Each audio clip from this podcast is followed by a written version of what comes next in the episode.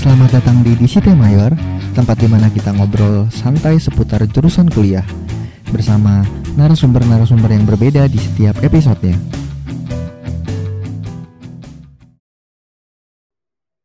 Oke, selamat datang di DCT Mayor bareng gue Ernest, gue Andrian. Kali ini kita tidak akan membahas putar jurusan. Kita akan membahas dalam cakupan yang lebih luas, yaitu macam-macam atau jenis-jenis perguruan tinggi. Karena seperti yang kita tahu, saat ini sudah di Indonesia sudah ada 5 jenis perguruan tinggi, ya kan? Nah, dulu nih kita belum tahu mau masuk apa. Gua minus nih kayak, udahlah ngasal aja masuk universitas, yang penting masuk kuliah. Nah, biar nggak ada lagi nih yang ngasal-ngasal. Sekarang kita berikan informasi, kita sudah terhubung dengan konselor kampus Atmi Cikarang. Dia adalah Reno Realino. Selamat datang, Bang. Halo, halo, Bro. Sehat-sehat, Bro. Sehat-sehat, Bang. Oke, Bang.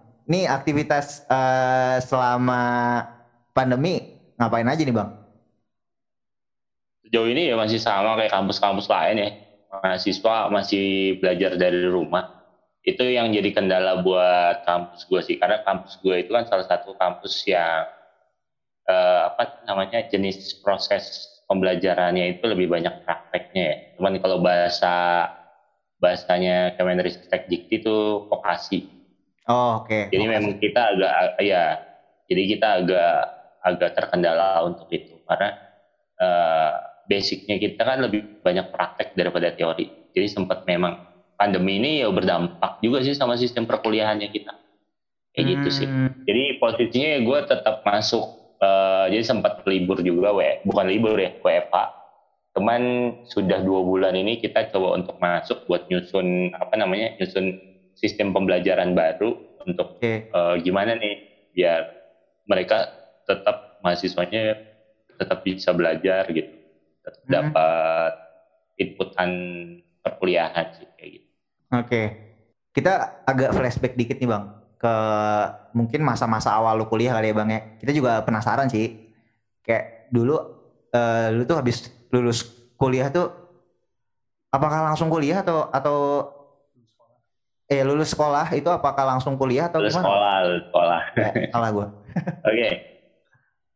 Flashback dulu ya. Kalau gue dulu waktu zaman baru lulus tuh sebenarnya di dua SMA gue jurusannya IPS ya, SMA. IPS. Gue coba untuk dua SMA tuh teman-teman gue yang lain udah pada mikirin tuh buat cari tempat kuliah. Kalau gue mikirinnya gue lulus apa enggak, karena zaman gue tuh ujian nasionalnya itu lumayan berat juga kan, karena sistemnya baru segala macam gitu kan. Gue nggak kepikiran, yang penting gue bisa lulus dulu lah, lulusan kuliah belakangan. Tapi setelah gue coba refleksiin ya, ternyata itu nggak bagus gitu loh. Lu malah jadi bingung ketika lu lulus SMA tuh lu mau ngapain. Sampai akhirnya gue 3 SMA dan gue lulus dan bener aja gue bingung gue mau ngambil jurusan apa, karena kalau secara akademik gue bukan termasuk anak yang menonjol di satu bidang tertentu. Gue biasa aja, nilai gue juga istilahnya bahasanya anak sekolah zaman sekarang itu KKM. Gue cuman nilai gue paling gitu ngepas, lebih dikit lah mungkin bisa lebih dikit dari KKM. Jadi gue memang bukan tipe anak sekolahan yang menonjol dari bidang-bidang tertentu gitu. Ya gue beneran ketika lulus ya beneran bingung. Gue mau ngambil kuliah apa? Akhirnya ujung-ujungnya gue pilih kerja juga sih. Gue pilih kerja, coba pakai modal ijazah SMA, gue ngelamar kerja. Oke. Dan setelah lo lulus tuh akhirnya memutuskan untuk bekerja ya? Iya, jadi gini kondisinya sebenarnya ini mungkin dirasain semua anak-anak SMA kali ya. Keinginan orang tua sama keinginan kita kadang suka bentrok ya. Itu juga gue juga alamin itu juga gitu ketika lulus SMA. di satu sisi memang gue pusing mau milih jurusannya apa, tapi di sisi lain keinginan orang tua gue tuh pengennya salah satu dari anaknya ada yang ngambil di fakultas keguruan gitu. Oh ya. Iya, cuman guanya yang nggak, maksudnya gue jadi guru nggak bisa lah gue kayak gitu. Oh. Akhirnya gue coba untuk ngambil keputusan aja, udahlah gue gawe aja gitu kan. Gue melihat kondisi juga, gue pikir juga. Jadi sempat setelah lulus itu gue benar-benar nggak ikut SMPTN kalau gue dulu namanya. Yeah. Gak terpikirkan untuk itu juga karena memang posisinya gantung banget. Gue boleh kuliah tapi gue harus ngambilnya fakultas keguruan. Nah, itu kan kayaknya gak enak banget ya, kayak gitu ya. Biasalah anak baru lulus SMA rada-rada memberontak gitu kan. Gue nya nggak mau. Udah gue gawe aja lah. Ntar aja gue cari duit dulu. Gue baru kuliah sesuai kemauan gue. Gue pikirnya kan gitu. Akhirnya nganggur berapa lama ya, 6 bulan. Terus temen gue nawarin, lo mau gawe no? Gitu. Ya udah, gue ambil aja. Pertama itu gue gawe, gaji gue tuh 900.000. Wih. Wah, 900.000. Ya dibilang cukup lah buat senang-senang anak baru lulus SMA mah. Dan di tahun itu juga lumayan besar lah ya untuk anak SMA. Ya cukup aja sih sebenarnya. Cukup ya. Cukup buat punya-punyaan gitulah, punya duit cukup lah. Karena UMR-nya juga masih kecil juga zaman. 2000 berapa itu? 2000. Ya 2000-an lah. Itu ya lumayan lah buat main, buat apa segala macam. Okay. Sampai akhirnya gue juga berapa tahun jalan gue gawe? 3 tahun apa 2 tahun gitu. Kepikiran buat kuliah. Tapi kalau gue kerja begini sambil kuliah bisa apa agak. Lagi waktu gue kerja itu ketemu teman gue yang kuliah. Wah di situ gue anjir, gue kok gawe ya? Kok gue gawe ya? Gue tak kuliah, abang gue kuliah, empok gue juga kuliah, gue gawe gitu kan. Gue mikir, kok gue gini banget, gawean gue juga begini, gue bilang. Jadi ya minder sama teman-teman satu angkatan. Bahkan waktu gue kerja itu, gue ketemu juga sama guru SD gue ketemu sama guru SMA gue. Gue ketemu guru SMP gue, itu minder banget, anjir gue. Tengsin gitu loh. Maksudnya gue memang tidak terkenal anak yang bandel dari zaman sekolah. Benar-benar biasa aja, pendiam segala macam. Okay. Jadi kalau ketemu sama guru-guru tuh jadinya malah, aduh, minder gitu loh. Nah, gue akhirnya kepikiran. Setelah itu gue keluar, cabut dari kerjaan gue yang pertama. Gue kepikiran mau kuliah, mau di mana? Gue coba cari-cari gitu kan, biayanya berapa, ininya berapa gitu. Terus kok gue mikir, ngeberatin orang tua nih, bokap gue udah mau pensiun lagi, gue pikir kan gitu kan. Akhirnya ada tawaran kerja lagi di pabrik, terus gue coba untuk ya udahlah, gue kerja aja lah, nggak usah mikirin kuliah, diterima kan gue di pabrik. Ternyata gue masuknya karyawan outsourcing gitu, 6 bulan kelar.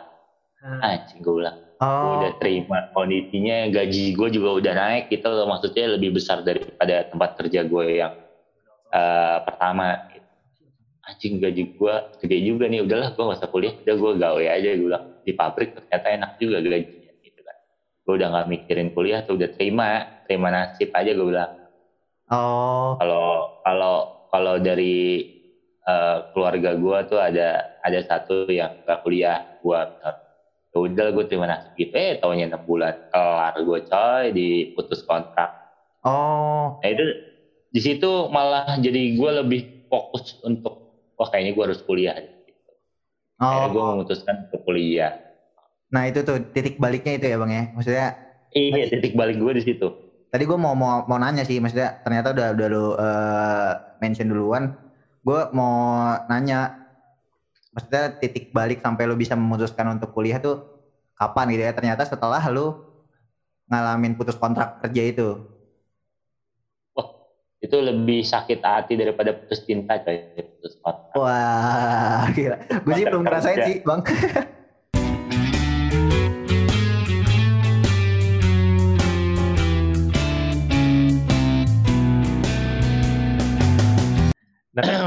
akhirnya lu memutuskan untuk kuliah di fakultas perguruan nih? Perguruan? Ya, fakultas keguruan. Pendidikan lah. Pendidikan lah, lebih enak. Pendidikan. Sebagai orang yang gap year selama 3 tahun ya, dari yang kerja pabrik gitu-gitu, gimana sih adaptasinya, lu adaptasi ke dunia kuliah dari yang udah nyaman kerja, terus tiba-tiba harus kuliah? Nah itu memang ada satu momen di mana gue kayak ngerasa, anjir gue udah tua, Tuhan teman-teman gue, anak-anak di bawah gue gitu kan. Ada kecanggungan sebenarnya sih untuk bisa masuk bergaul dengan mereka, karena oh iya pasti yang gue takutkan adalah jangan-jangan mereka ngelihat lagi status umur gitu kan, anjing ini tua banget ya orang gitu kan, males lah ini, gue takutnya gitu kan. Tapi itu ketakutan di diri gue sendiri gitu kan. Tapi akhirnya gue ketemu orang-orang yang teman-teman sekelas gue yang misalnya ya bisa baur aja sih, untungnya ketemu teman yang pas gitu, pas diajak ngobrol, pas buat berpikiran gitu. Karena ternyata di dunia perkuliahan gak mandang umur seperti itu sih. Dan untungnya gaya gua, muka gua menunjang kalau gua tidak terlihat lebih tua dari mereka. Jadi gua bisa ngeblend, untungnya sih kayak gitu. Jadi bisa ngeblend. Cuman suka kesel aja kalau ngelihat ada senior yang so senior gitu. Gua, gimana ya? Namanya juga hidup dampingan sama orang lain, gitu kan. Gitu. Jadi gue berpikirnya ya sudahlah, kalau memang ada orang-orang seperti itu yang gak masalah. Ya itu. Terus tetap fokus aja sama kuliah. Betul. Itu kan sesuatu yang gak bisa dihindari lah bang. Kita betul, kan gak bisa kita kontrol. Gak bisa kita kontrol. Di luar diri kita gak bisa kita kontrol. Tinggal balik lagi ke kitanya aja. Mau kontrolnya kan gimana. Nah terus setelah lu lulus, akhirnya sekarang lu kerja sebagai konselor gitu. Nah ini kalau misalnya boleh singgung-singgung, ini konselor ini apa bang? Mungkin banyak teman-teman bu juga yang belum tahu ya konselor. Sebenarnya lebih fokusnya kalau gue tuh memang lebih fokusnya pendampingan mahasiswa. Mungkin lebih gampangnya disebutnya atau lebih mudah dimengerti pendampingan mahasiswa. Lu punya pendamping akademik kan ya kalau di kampus ya? Ya, pembimbing akademik. Pembimbing akademik. Yeah. Kalau gue memang posisinya di kerjaan gue yang sekarang, gue sebagai pendamping mahasiswa, pendamping mahasiswa. Ya tugasnya salah satunya ya menerima orang-orang macam kalian itu. konsultasi entah itu dia punya masalah dengan keluarganya, dia punya masalah dengan dosen, dia punya masalah dengan pengajar di lab, hal-hal yang seperti itu, dia punya masalah dengan pertemanannya. Kayak gitu sih lingkup pekerjaan gua. Selebihnya ya administrasi seperti biasanya sih, sama pendampingan untuk kegiatan-kegiatan mahasiswa. Oke. Terus selama ini berarti lu cukup banyak pendampingi mahasiswa gitu. Artinya lu deket juga ya dengan mahasiswa ya? Deket banget karena sistemnya di kampus gue itu pendampingan melekat apa ya bahasa lebih gampangnya. Jadi sebisa mungkin antara mahasiswa dengan pengajar atau dosennya itu jangan sampai terlihat kaku atau ada jarak. Iya. Kayak gitu. Okay. Jadi mereka bisa merasa kalau kita tuh jadi temannya mereka juga, bisa ngajak sharing dengan ya kayak gini lah sharingnya. Gue sama lu juga kan kayak gini ya. Gue sama mahasiswa gue juga kayak gini. Gue lu. Cuman kebanyakan karena mahasiswa gue bukan dari Jabodetabek ya mau gak mau akhirnya pakai bahasa baku juga. Iya. Oke.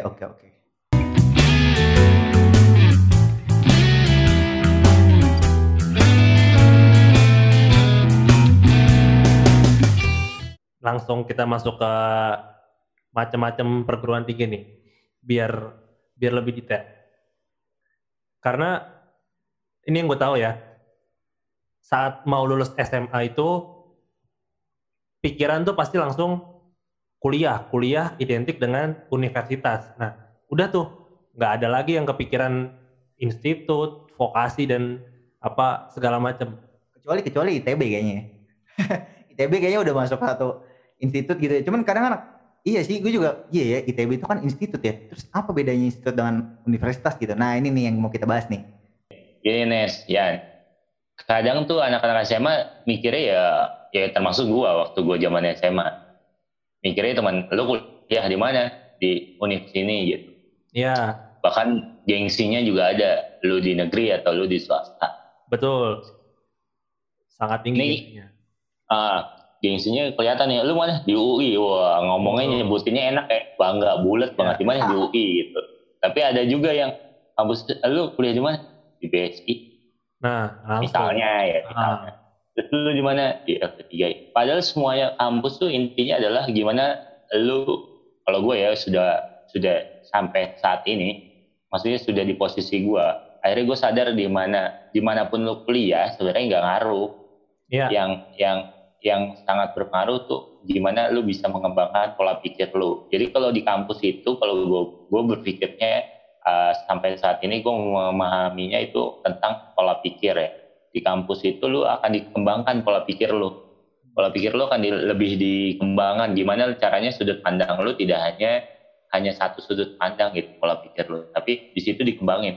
Ternyata banyak lo sudut pandang lain ketika bertemu satu permasalahan gitu. Mulai dari menganalisanya, mulai dari pengambilan data segala macam. Jadi buat teman-teman semua nih yang mau lulus SMA atau SMK, jangan pernah memandang kampus lu kecil, gak punya nama besar. Gak usah berpikir kayak gitu. Yang penting niat lu kuliah apa gitu. Yang difokuskan itu niat lu kuliah apa, lu mau ngambil jurusan apa, lu mau ngambil ilmunya apa. Karena kalau kuliah itu, kalau lu memang punya daya tarik tersendiri terhadap satu jurusan, dan lu memang punya konsep jurusan tersebut, lu pasti akan berkembang secara ilmu lu. Jadi nggak ngaruh tuh lu nanti lulusan dari kampus mana. Tapi ketika bekerja pun nanti lu tidak, ya itu sangat berapa persennya lah dilihat dari kampus mana lu berasal. Tapi selebihnya itu skill lu atau kemampuan dari yang lu punya. Gitu.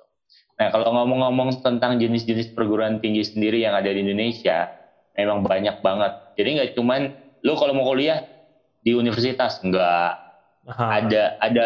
Ada lima jenis perguruan tinggi atau digolongkan dalam 5 jenis perguruan tinggi.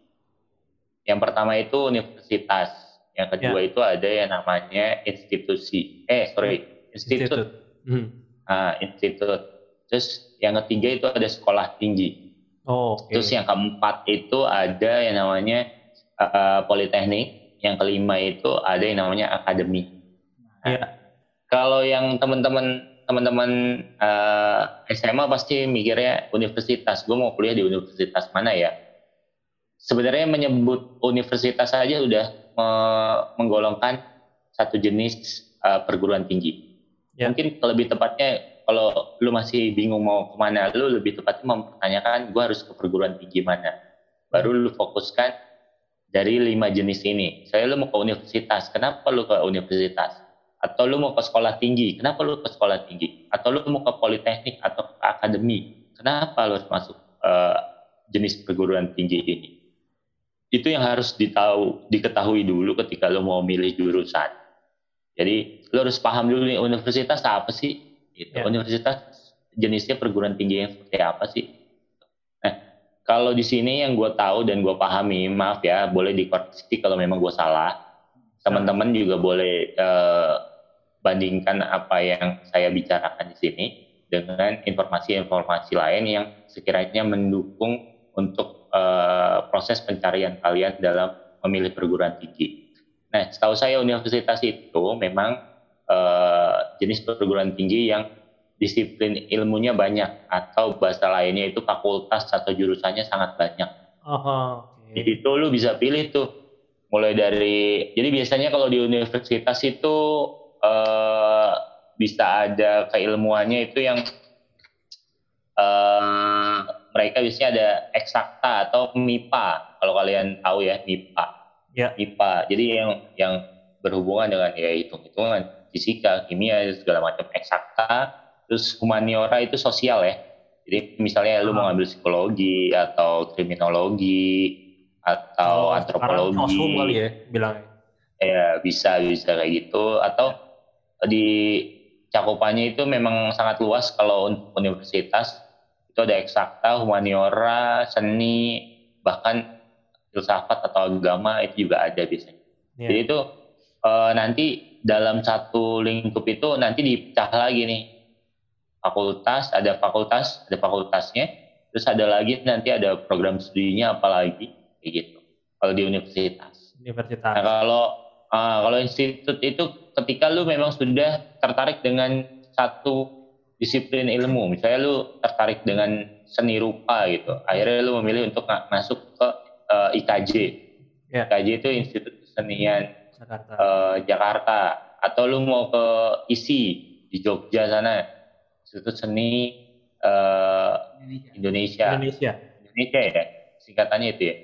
Yaitu, nah itu sudah sangat mencerminkan. Kalau memang lu fokusnya, gue suka nih sama seni, lebih baik gue ngambilnya di IKJ atau di ISI aja, ya sudah langsung lo akan bertemu banyak sekali jenis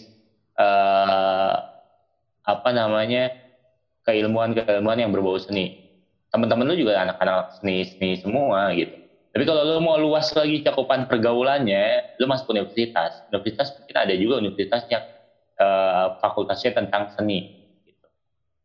Mm-hmm. Dan itu sangat luas gitu. Misalnya kalau di universitas lo masih bisa bergaul dengan fakultas dari orang-orang yang punya disiplin ilmu yang berbeda gitu. Yeah. Tapi kalau lu masuknya misalnya udah di Institut Kesenian Jakarta, lu akan bertemunya dengan orang-orang seni, entah itu nanti dari jurusan perfilman kah, atau seni rupa kah, atau apa kah.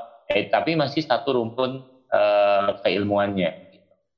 Nah, berikutnya itu ada sekolah tinggi. Sekolah tinggi ini biasanya hanya ada satu fakultas. Satu fakultas gitu. Kalau yang gua tahu itu satu fakultas. Kayak misalnya lu pernah dengar tentang sekolah tinggi pariwisataan.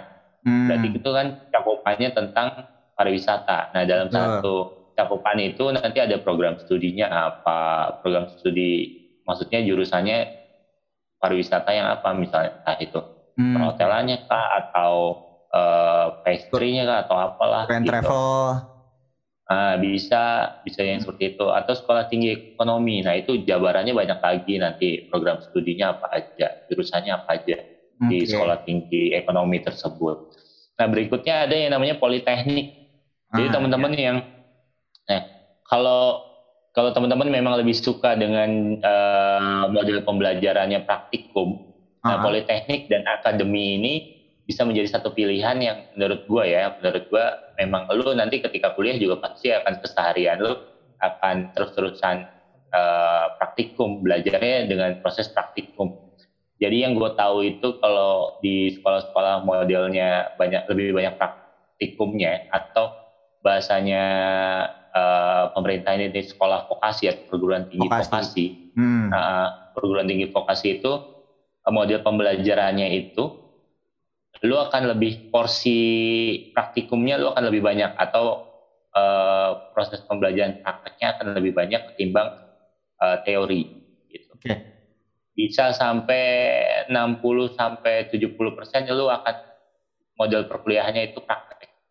Jadi apa yang ada di depan mata lu itu nanti yang akan lu kerjakan ketika nanti lu lulus dari kuliah lu gitu. Jadi keseharian apa yang dipegang sama lu itu nanti akan lo lakukan. Kayak misalnya paling gampang akademi keperawatan atau kebidanan. Itu akan lebih banyak prakteknya. Oke. Okay. Gimana cara nanganin pasiennya, gimana nanganin kalau ibu hamil seperti apa. Nah, itu akan lebih banyak prakteknya daripada teorinya gitu. Oke. Modelnya seperti itu kalau akademisi ya. Akademi. Akademi ya, akademi keperawatan, akademi kebidanan. Kalau memang teman-teman SMA yang cewek-cewek mau masuk situ juga bisa, modelnya seperti itu. Lebih suka yang seperti itu misalnya, ya sudah, ambillah akademi keperawatan atau akademi kebidanan gitu. Lu bisa ambil itu, lu bisa udah jelas gitu ketika lulus lu akan jadi apa sudah jelas gitu. Ketika lu ambil perkuliahannya itu di akademi keperawatan atau kebidanan. Ketika lulus lahan kerja lu udah tahu nih lu harus ngelamarnya kemana. Oke. Begitu Begitu juga dengan kalau politeknik ya, kalau politeknik ini biasanya ada beberapa jurusan. Kalau akademi itu memang biasanya satu. Nah kalau yang politeknik ini nanti ada beberapa jurusan. Oke. Okay. Peminatannya ada lagi. Nanti akan dipisah-pisah lagi. Tapi biasanya satu rumpun. Ya misalnya lo pernah dengar tentang politeknik Jakarta atau politeknik Astra. Astra, oke. Okay. Politeknik Astra itu nanti juga akan jurusannya akan berbau dengan teknik dan proses pembelajarannya akan lebih banyak praktikumnya ketimbang teoritisnya.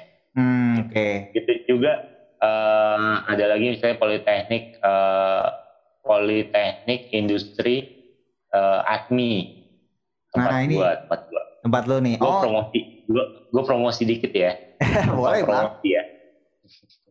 Jadi kalau di tempat gue kerja ini sistemnya memang itu seperti itu. Jadi lebih banyak teorinya. Jadi di mana porsinya itu teman-teman SMA atau STM itu akan memulai perkuliahan dengan lebih banyak prakteknya ketimbang teori.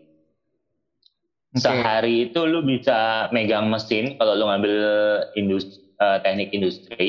Itu lu bisa megang mesin industri itu sampai 8 jam atau 5-8 jam lah. Jadi lu dibiasakan untuk memegang atau melakukan aktivitas yang kemungkinan besar ketika lu di tempat kerja lu akan pegang itu. Itu gitu. Jadi benar-benar ya sesuai dengan kebutuhan di dunia kerja sih. Iya. Gitu bro. Jadi teorinya itu modelnya kalau sistem di kampus gue itu 2 minggu teori di kelas, benar-benar belajar di kelas kayak lu sekolah. Tapi 4 minggu setelah itu lo akan full di laborat atau di bengkel. Megang mesin kah atau apakah kayak gitu sih. Semua juga istilahnya dari nol nggak bisa pun kita dampingin sampai bisa gitu. Modelnya seperti itu. Jadi kalau akademi dan politeknik itu dia akan menerapkan sistemnya pembelajarannya 70% teori dan 70% praktek, 30%-nya teori. Itu maksimal ya. Maksimal segitu. Bisa ada yang 60-an doang, 60% praktek, sisanya teori. Nah, tapi kalau di tiga perguruan tinggi yang tadi di awal gue sebutin kayak universitas, institut, terus sama satu lagi sekolah tinggi. 3 jenis perguruan tinggi ini juga bisa memberikan satu. Jadi mereka bisa melakukan sistem pembelajarannya itu yang vokasi itu juga bisa, tapi yang akademisi juga bisa. Jadi mereka lebih fleksibel. Bedanya itu sih. Ketika lu misalnya di Universitas Indonesia misalnya, mereka juga ada sekolah vokasinya. Okay. Widya Mandala ya.